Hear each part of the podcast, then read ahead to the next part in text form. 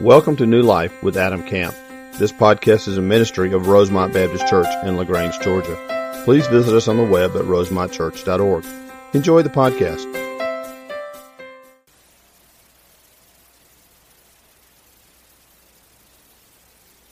Let me pray for us.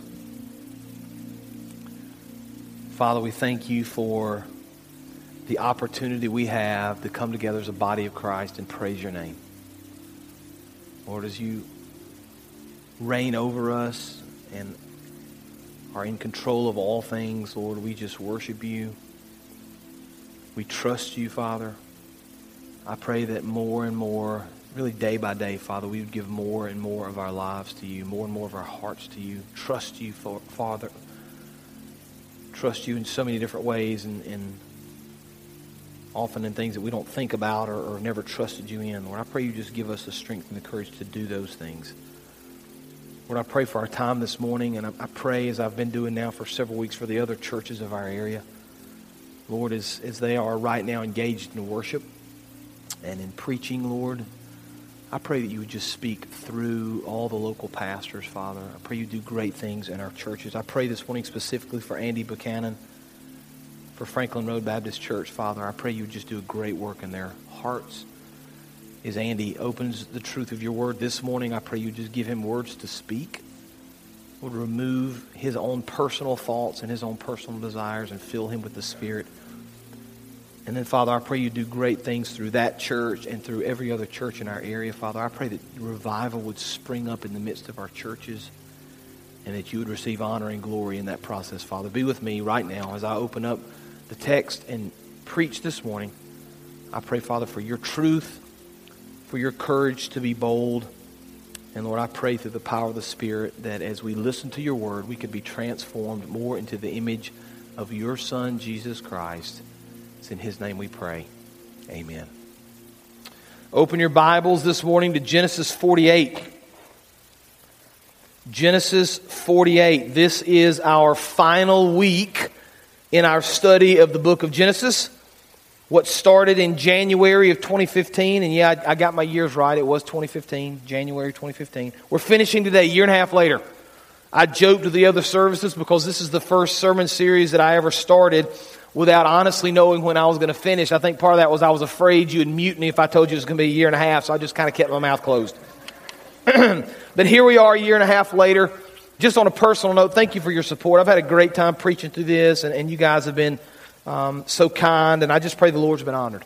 I pray your understanding of Scripture, and especially some Old Testament history, uh, has been enriched.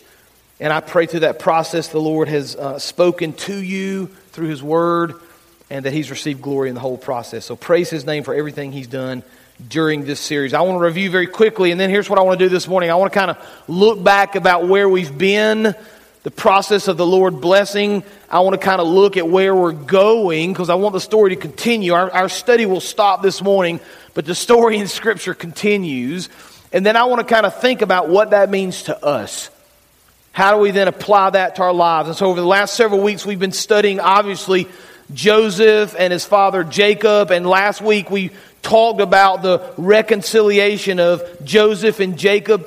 We talked about how the Lord spoke to Jacob we talked about how Jacob blessed Pharaoh, and we've seen this kind of theme and this pattern over the last several weeks of repentance, forgiveness, and reconciliation. And what we've said and what we've seen scripturally is that when, when we repent, forgiveness is offered, and when forgiveness is offered, there's reconciliation. I've been just really pleased and, and kind of almost surprised by the number of people that have come to me over the last several weeks wanting to talk about one of those three areas it's amazing when you start talking about repentance and forgiveness and reconciliation, especially as it relates to families or close personal relationships. We all find ourselves sometimes struggling in those areas, don't we? We all understand the need for repentance. We all understand the need for forgiveness. We all understand the, the need for reconciliation. So it's my prayer that even today, as we think again about how the Lord is at work, that He would work in your heart, that He would work in your life, that He would work in your family. And where we left off last week, Jacob, this kind of nobody of a guy is the way I phrased it. He stood up in front of the most powerful man in the world, the Pharaoh, and he offered a blessing to him. And we said last week the reason he could do that is because he believed in the blessing and the plan of the Lord.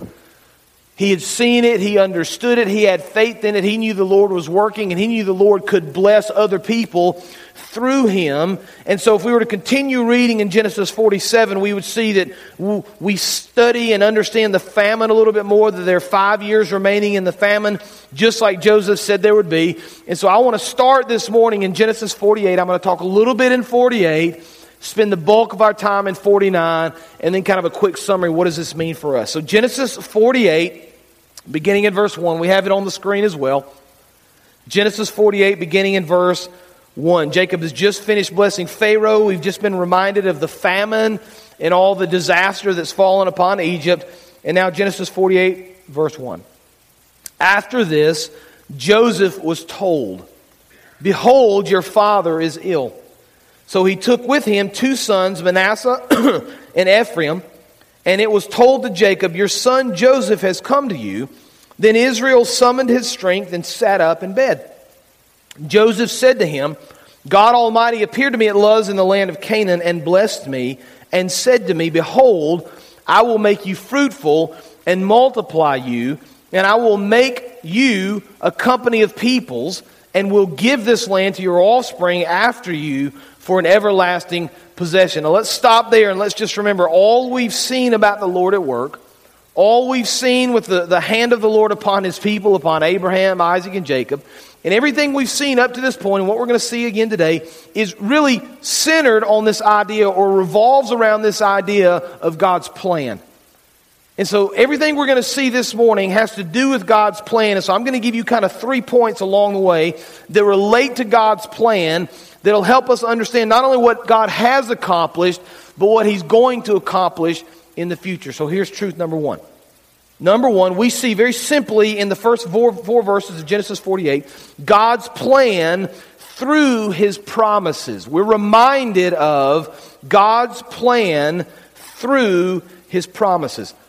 Now, let's back up for a second. I just want to remind you of some important things because I want to kind of take maybe a 30,000 foot view and then I want to kind of hone in on your life specifically. When we studied when we began our study in Genesis, Genesis chapter 1, all those months ago, the first thing we started with was Genesis 1 1. In the beginning, God created, and then we went through the process. First seven days of creation. We spent a long time on those first seven days. We spent many weeks. I think we may have taken a, a week, a, a, every day was a different week, and we studied through and we understood God's power in God's creation. And one of the things we begin to understand in this process is that when God created the heavens and the earth, He did it with a plan in mind, He did it with design. Now, if you weren't here with us or didn't get a chance to listen to those sermons online, you need to understand the creation of the earth was not some random event. It wasn't a lot of random things that just kind of happened and all of a sudden, poof, here we are. Instead, what we see is that the God of the universe from the beginning had a plan. He created the universe with design and with order. Now, when he did that on the final day of creation, you can go back and you can read the account. The very last thing that God created was what? You remember? Us. And he, he put this really cool stamp on us, different from anything else he created. He didn't create the stars the same way, or the moon, or the planets, or the animals, or all the fish, or the birds. Or, he didn't create anything else like he created us because when he created us, the Bible says he put this stamp on us and he said, You are created in my image. You remember that, right? And so we're different. We stand alone in creation. God says, I've created the universe, I've created it with the design, and I've designed it in such a way that, that the image bearer, the human, we, the people, that we live on this planet and we live in this universe by design and with a plan. So here's the interesting thing, right? We started with the kind of the universe, the, the big picture plan of the Lord. He kind of whittled that down a little bit to the earth, the creation of the earth. He whittled that down now to the creation of humankind. So his plan in the universe, his plan for his creation and the planet, his plan now for humankind. And then as we study through Genesis, we begin to see, we, we whittle it down and bring it a little closer to home. We see that God's plan now is through the individual. So universe, earth, humankind, individual. God says, I'm going to use you, Adam and Eve. I'm going to use you, Noah. I'm going to use you, Abraham, Isaac, and Jacob. I'm going to use you, Moses. On and on the list goes. God says, I'm going to take my plan for creation and I'm going to accomplish very specific things through individuals. So we should ask ourselves the question very simply What's God's plan for my life? What does He want to accomplish through me? That really should drive our purpose. If you think going to work tomorrow morning is about a raise or a promotion or money or whatever, those things are part of the process, but it's really about God sending you there for a reason. Did you know that? When you are involved in that sports team, it's not just about the sport. That's part of the equation, but it's really about God sending you to be part of that team to accomplish certain things. When you go to lunch today, you think it's just about eating lunch, and, and surely you're going to enjoy it. I'm going to enjoy my lunch. But what it's really about is God's purpose in sending us. Why did He send us to that specific restaurant and allow us to have that specific waitress or waiter to come to our table? He's got a reason for these things. It's all part of the design. And we miss kind of the big picture of Scripture if we don't understand that God's got a plan and he demonstrates it through his word time and time again. Jacob understood that. Look again at verse 3 and 4. I just want to, I want to pull this out for you to see it. Jacob understands God's plan through God's promises. Look at what he says in verse 3 there. Jacob said to Joseph, God Almighty appeared to me at Luz in the land of Canaan and blessed me, verse 4, and said to me, Behold, now, if you've been with us the whole time, these words in the next few sentences will make a lot of sense to you. Behold, I will make you fruitful and multiply you. That's the first thing he said to Adam and Eve. It's the first thing he said to Noah when he came off the boat. He's saying it again now to Abraham, Isaac, and Jacob. And I will make you a company of peoples, right? A great nation, and will give you this land to your offspring after you for an everlasting possession. See, throughout the book of Genesis, the promise of God is clear. God sends us to this earth on a very specific mission. I had the opportunity this week, I was at the Diverse Power yearly meeting, and they asked me to come and pray for them, and I did. And I had the opportunity while I was there to sit next to, while I was on the stage, a World War II veteran. Now, if you don't know much about history, there are not a lot of World War II veterans still alive. The greatest generation is dying out pretty quickly. And this man was 99 years old. 99. He was going to be 100 here in just a few months. And he literally, before he, pray, uh, before he uh, led, he got to get up and say a couple words. He literally got out his harmonica and played a hymn in front of everybody. Amazing, 99 years old. And then he was going to lead this big group in the Pledge of Allegiance. He was sitting beside me on the stage right before they called him up the Pledge of Allegiance. He leaned over to me and he said, How does the thing start again? but I actually asked if I could sit next to him. I wanted to sit next to him on stage because how often do you get a chance to sit next to a 99 year old World War II veteran? Right? I'm gonna, pretend like this is what I do with my kids all the time. They get tired of hearing it. But you know, you, you get certain opportunities in life that may not pass you by again, you should take advantage of them. Had an opportunity to sit next to this man who has accomplished who knows what and seen who knows what. I should let him speak into my life for a couple of minutes. And so I sat down with him, sitting there on stage, and I'm just asking him a little bit about his family. He's 100 years old almost. His kids, he's got six, four of them have already passed away. And I, I just wanted to know a little bit more about him. I said, Well, uh, how, you know, I'm assuming at your age your, your wife has passed on. I said, How long ago did your wife die? And in just, you know, no expression, no smile, no nothing. He said, Which one? I outlived two of them. I was like, I mean, you pick. I don't know. You tell me. But I asked him about his service, and get this now, he was in the Army and then the Navy in World War II, which again, that puts him on just a whole other different level. Served in the Pacific on a transport ship, went through the Panama Canal, that's pretty cool. That's a lot of interesting stuff. But as I started talking to him, I was just reminded of, just a real simple truth, right? That he understood and I understood and anybody that served our country understands.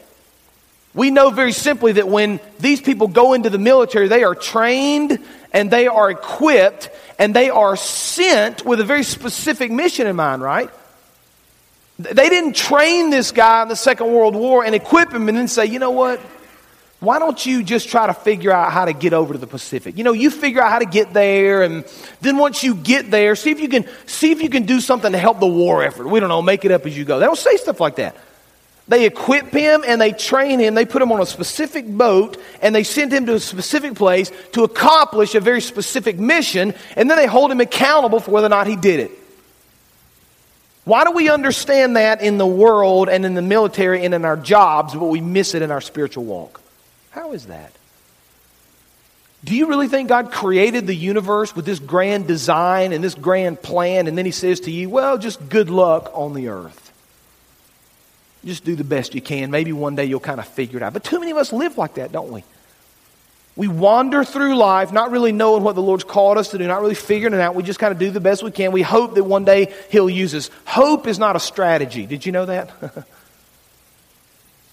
Instead, what we understand is God has called us to a very specific purpose with a very specific plan, and He desires to accomplish things through us.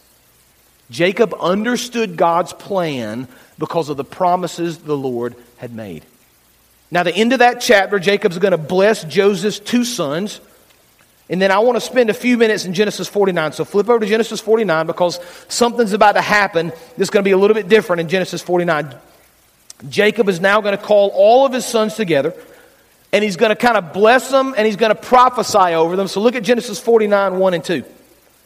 Then Jacob called his sons. By the way, these are the last words he's going to speak on this earth. He, the Bible's already told us he sat up in bed and kind of mustered the energy to speak.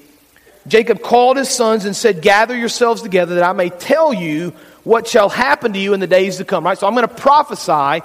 I'm going to tell you what's going to happen. Assemble and listen, O sons of Jacob. Listen to Israel, your father. Now stop there. I want to give you the second truth. And before I give it to you, I want to explain something to you. I'm going to give you this second truth before I really explain it because I want you to notice some things throughout the next few verses. Okay, so here's truth number two. We've already seen God's plan through his promises. Number two, now we're going to see God's plan through Messiah. Now, I want to explain something to you because some of you are probably thinking, wait a minute now, we're in Genesis, and Jesus is not going to be born for many, many centuries. It's going to be the Gospels, Matthew, Mark, Luke, John. And so, why, why would we be thinking or talking about Messiah in Genesis 49 when we are literally hundreds and hundreds and hundreds of years from his birth? Well, because as we begin to think and as we begin to understand, especially when we get to Judah in verses 8 through 12, we're going to see glimpses of Messiah and we're going to see that God has got a plan through that process. And so let's just begin by reading in verse 3. Genesis 49, Jacob has called his sons. He's going to go down the sons' list in order, and he's going to speak to each one of them. It begins with Reuben in verse 3. So here's what the word says Reuben, you're my firstborn, my might, the first sign of my strength, excelling in honor, excelling in power. So, so far, so good for Reuben. Good job, Reuben. But now, verse 4, everything changes.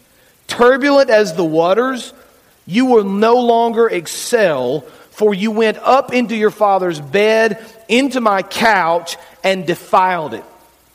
So Jacob says, Listen, Reuben, because you were sinful, because you defiled the, my, my bed, because you sinned against me, because of all the things you've done, I'm going to exclude you. You're no longer going to excel.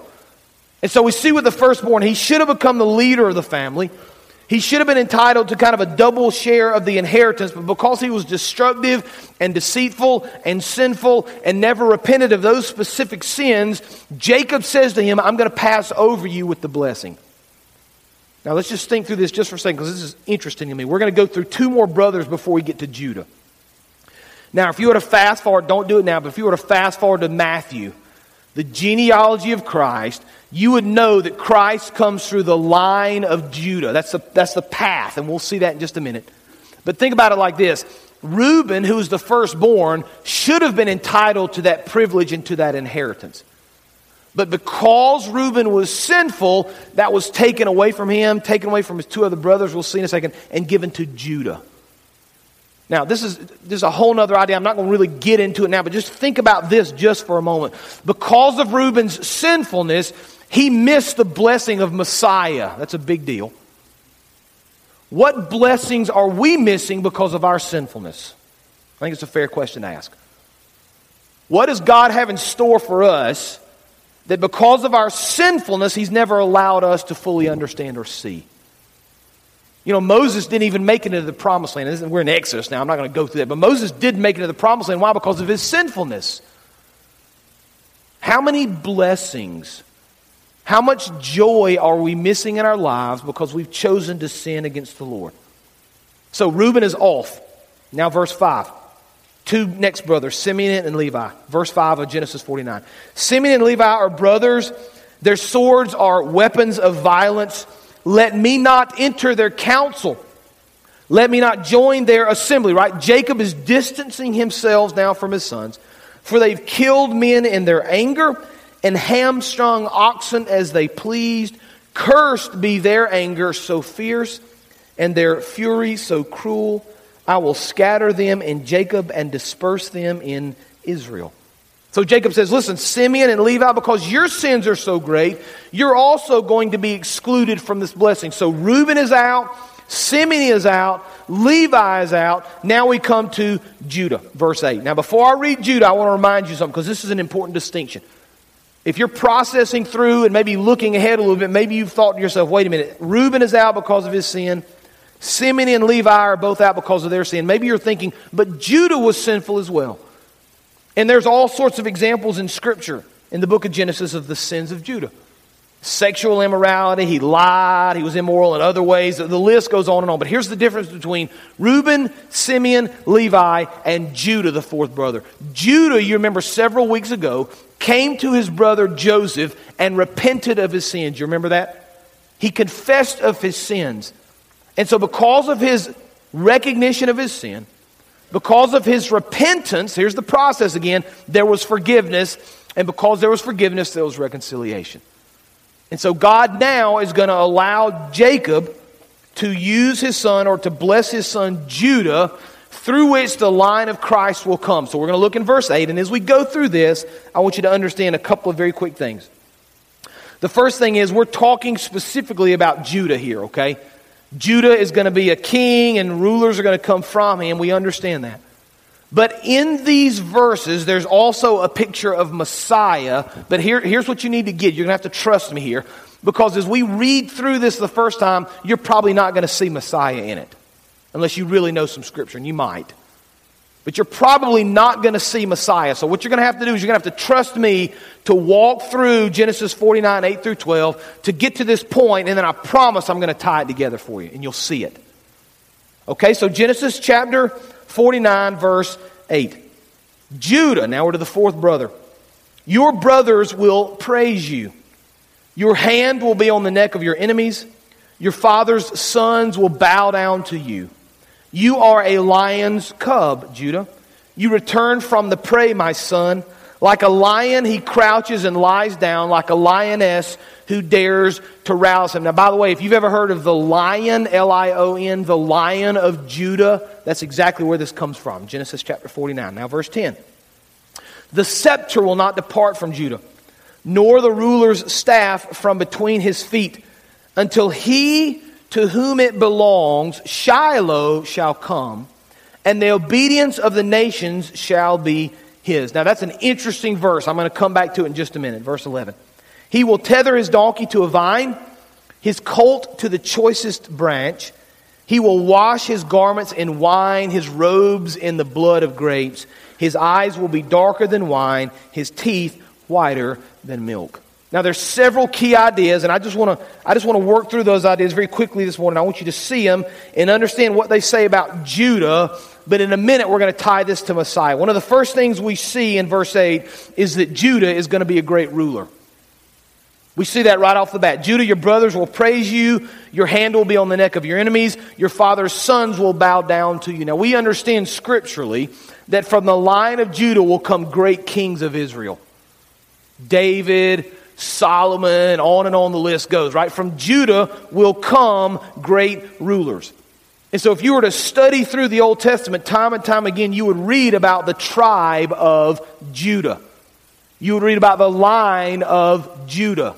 You would read about all the kings that come from Judah. So Joseph, excuse me, Jacob is saying to Judah, listen, son, you are going to be a leader. You are going to be a ruler. From your family, kings will come. Now look at verse 10. We see it again. The scepter will not depart from Judah, nor the ruler's staff from between his feet. Now, a scepter, if you don't understand, is, is just kind of a stick and on the end of the stick would be a medallion or some sort of a carving. And when the king would hold it, it would demonstrate his power. And so, as long as the king held the scepter, it would demonstrate his power and his control and his kingship. And it's interesting because when they would sit on the throne, they would hold it here and it would kind of be between their feet. And that's what we see right there in verse 10. The scepter will not depart from Judah, nor the ruler's staff from between his feet. You see that? So we're, we're getting this picture now of Judah that's going to be a ruler. We're getting a picture of Judah who's going to hold this scepter. And then we see this very interesting word there, kind of the second half of verse 10. I want to ask an interesting question. Pull that up if you would. The second half of verse 10 until he to whom it belongs, Shiloh, shall come, and the obedience of the nations shall be his. Now, that, that, that third line right there, until he to whom it belongs, Shiloh, shall come. That's a strangely worded little phrase. And I'm curious right here, just I want you to raise your hand, not, not including the scripture on the screen. How many of you that have your Bibles have the word Shiloh in it? All right, hands down. How many of you that have your Bibles do not have the word Shiloh in it? Yeah, interesting. Isn't that interesting? If you looked around, about half and half. Well, the, I think the King James and the New American Standard both use the word Shiloh. Uh, ESV and NIV do not use the word Shiloh. And you say, why, why would that be? Why would some of these texts use the word Shiloh. Why would some translations use it and some not use it? Well, some people translate it to mean the person to whom the staff belongs. But the interesting thing about this verse, the second half of verse 10, is that there's really great debate about the word Shiloh. Now, stay with me, because right now this may not mean a whole lot to you. Just stay with me, okay? I'm going to tie this up for you nice and neat here in a minute. You're going to love it. Or I loved it. You better love it. At least pretend like you loved it, okay? Make me feel good about it, all the work I put into it. So there's this word Shiloh, and no, here's the interesting thing Hebrew scholars don't really know what it means. There's really great debate. You read all sorts of commentaries, and we just don't know what. So some of them just here's here's why some scriptures use it. Some texts use the word Shiloh and just leave it in the original. That's the original Hebrew word, and they don't try to translate it. Others take it out and try to figure out what it means. And there's this great debate. There's this word, so here it is. There's this word, they don't know what it means. And you're like, and hang on to that. We're getting back to it, okay? Look at the end of verse 10, I promise. Look at the end of verse 10, right? So, we, so there's this ruler. He's going to be king. He's going to have a scepter. There's this word name that nobody really understands or knows. Look at the end of verse 10. The obedience of the nations shall be his. You see that? Right, we're going to see a king that's going to rule over eventually the nations. Look at verses now 11 and 12 the end of verse 11. He will wash his garments in wine, his robes in the blood of grapes, right? So his robes are going to be covered in something dark, blood, or something that looks like blood. His eyes in verse 12 will be darker than wine, his teeth whiter than milk. So we've got all these interesting ideas, don't we? We've got all these interesting thoughts all these interesting ideas about Judah, who's Judah going to be. He's going to be a great ruler. There's going to be a scepter involved. There's this name Shiloh that nobody knows what it means. The nations. Do you have the list up? Go ahead and bring the list up for me if you would, please. I have the list here for you. The, the eyes are, are different. Shiloh, nobody knows the name, dipped in blood. The nations, the scepter, he's a ruler, right? This is, this is all found in Genesis 49. Okay, so as we read this, we're thinking, yeah, this is Judah. This is interesting. It's, it's pointing to the leadership of Judah. He's going to be a king one day. Kings will come from him. Very interesting. Now, I want you to hold your spot in Genesis chapter 49. If you got your Bibles, I want you to flip over to Revelation 19. Flip over to Revelation 19, but listen to me. Go ahead and put the reference up on the screen. We have that, I think. Don't read it yet. In the 9:30 service, like people were uh, flipping over, and then they're like, "Verse 9." And I'm talking. I was like, "Hey, hey, folks, I'm still up here. Listen, listen. So just don't read it yet. Find Genesis excuse me, find Revelation chapter 19. We're going to put up on the screen. Now let's just let's just paint this picture for you, okay? Genesis and Revelation, these are bookends, right? The beginning and the end, the Alpha and the Omega, the first and the last. Genesis, written literally centuries and centuries and centuries before the birth of Christ, written millennia before Revelation actually comes to be. So when we read Revelation 19, we're looking ahead to what one day will come. It's not here yet, but it's a prophecy of what will one day come. And Revelation chapter 19 specifically beginning in verse 11, is speaking about the coming Messiah, the return of Christ. Okay? Now let's read it. Revelation 19, beginning in verse 11. I saw heaven standing open, and there before me was a white horse, whose rider is called Faithful and True. With justice, he judges and wages war. Now, beginning in verse 12, here's the analogy. His eyes, remember we read in Genesis 49? His eyes are like blazing fire. On his head are many crowns. He has a name written on him that no one knows but himself. Isn't that interesting? Verse 13. He's dressed in a robe dipped in blood. His name is the Word of God.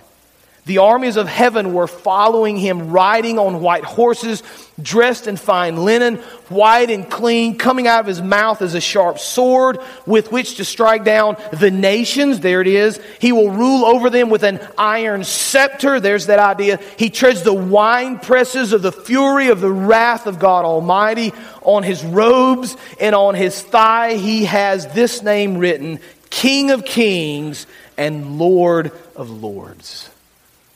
How about that imagery? Genesis 49 paints a picture for us, millennia, thousands of years later, that will be fulfilled only in the second coming of Christ. You see, when we read about Judah, we're not just talking about a king. We're not just talking about Israel. We're talking about the plan that God has had from the beginning to send Messiah to redeem his people back to himself. It's one of, at least in my mind, one of the clearest messianic prophecies in all of the Old Testament. It's absolutely incredible. One writer said it like this Even in Genesis, the spotlight is on Jesus. He's the one mankind has needed so desperately. This is what God has been preparing from the foundations of the earth. This ought to give you and me great confidence in the Bible. It's a supernatural and prophetic book that has stood the test of time and weathered every attack. Now, I want to finish up this morning with just one simple idea. We, have already seen the, the plan of God through his promises very clearly. We've seen the plan of God now through Messiah very clearly. And here's truth number three as we apply it to your life. We see God's plan through you. We see God's plan through you. See, God created us with a purpose. God created us with a calling. God created us with a plan. And God absolutely has a mission that He wants us to accomplish. He called Abraham to do something. He called Moses to do something. He called David. He called Samuel. He called Paul. He called Peter. On and on the list goes of all these people that he's called. Everybody has been called in this world to accomplish something different for Christ. The question is, what has he called you to do? Who has he called you to be? And so I want to finish with just one final verse. I don't want to miss this opportunity to tie this up nice and neat. Exodus chapter 1. I'm just going to read a couple of verses to you. Right, we finished with Genesis. The beginning of Exodus chapter 1 reminds us of Joseph and his family and all the people that came to Egypt. So, just again, the Israelites from Canaan have now all migrated to Egypt. They're living under the control and the care of Joseph and Pharaoh. And then Exodus chapter 1, verse 6. Now, Joseph and all his brothers and all that generation died. But the Israelites, remember the promise of the Lord, the Israelites were exceedingly fruitful. They multiplied greatly, increasing in numbers, and became so numerous that the land was filled with them. Right? They're going to be a great nation, more than the stars in the sky. That was the promise to Abraham, verse 8. Then a new king, to whom Joseph meant nothing, came to power in Egypt. Look, he said to his people, the Israelites have become far too numerous for us. Come, we must deal shrewdly with them, or they will become even more numerous, and if war breaks out, will join our enemies, fight against us, and leave the country. So they put slave masters over them to oppress them with forced labor, and they built Pithom and Ramses as store cities for Pharaoh. You see, the, the story may be over in Genesis, but the story of the people of Israel and God's plan is just beginning. You see, everything leads to the plan of God. Everything leads to Messiah. And when Messiah comes again, he will not only fulfill the prophecies of Genesis, he will fulfill the prophecies of all the scripture, and he will return to show once and for all his absolute power and his absolute glory. And so, even though the story ends for us today in Genesis, the story of forgiveness and repentance and redemption through Christ is just beginning. See, the question is not, is God's story real?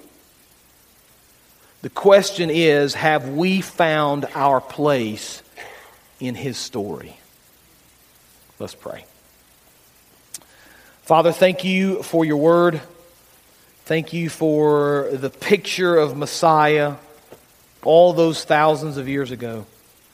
Thank you, Father, that you were at work from the beginning to buy us back, to redeem us, Father, to offer us forgiveness and reconciliation and repentance. And so, Lord, I pray right now you would just speak very clearly to our hearts. Father, help us to understand exactly what you've called us to do, who you've called us to be, to understand the, the really the mission, Lord, that you've sent us here for. Not to wander through life aimlessly, just kind of hoping something better happens, but to actively pursue your word, Lord, and your will so you can do great things through us. Speak to us even now so you can receive honor and glory in all things. It's in Jesus' name we pray. Amen. You can stand. We're going to open the altars we always do. You can pray about your role, your call, your mission, repentance, forgiveness. This is your time to respond. You come.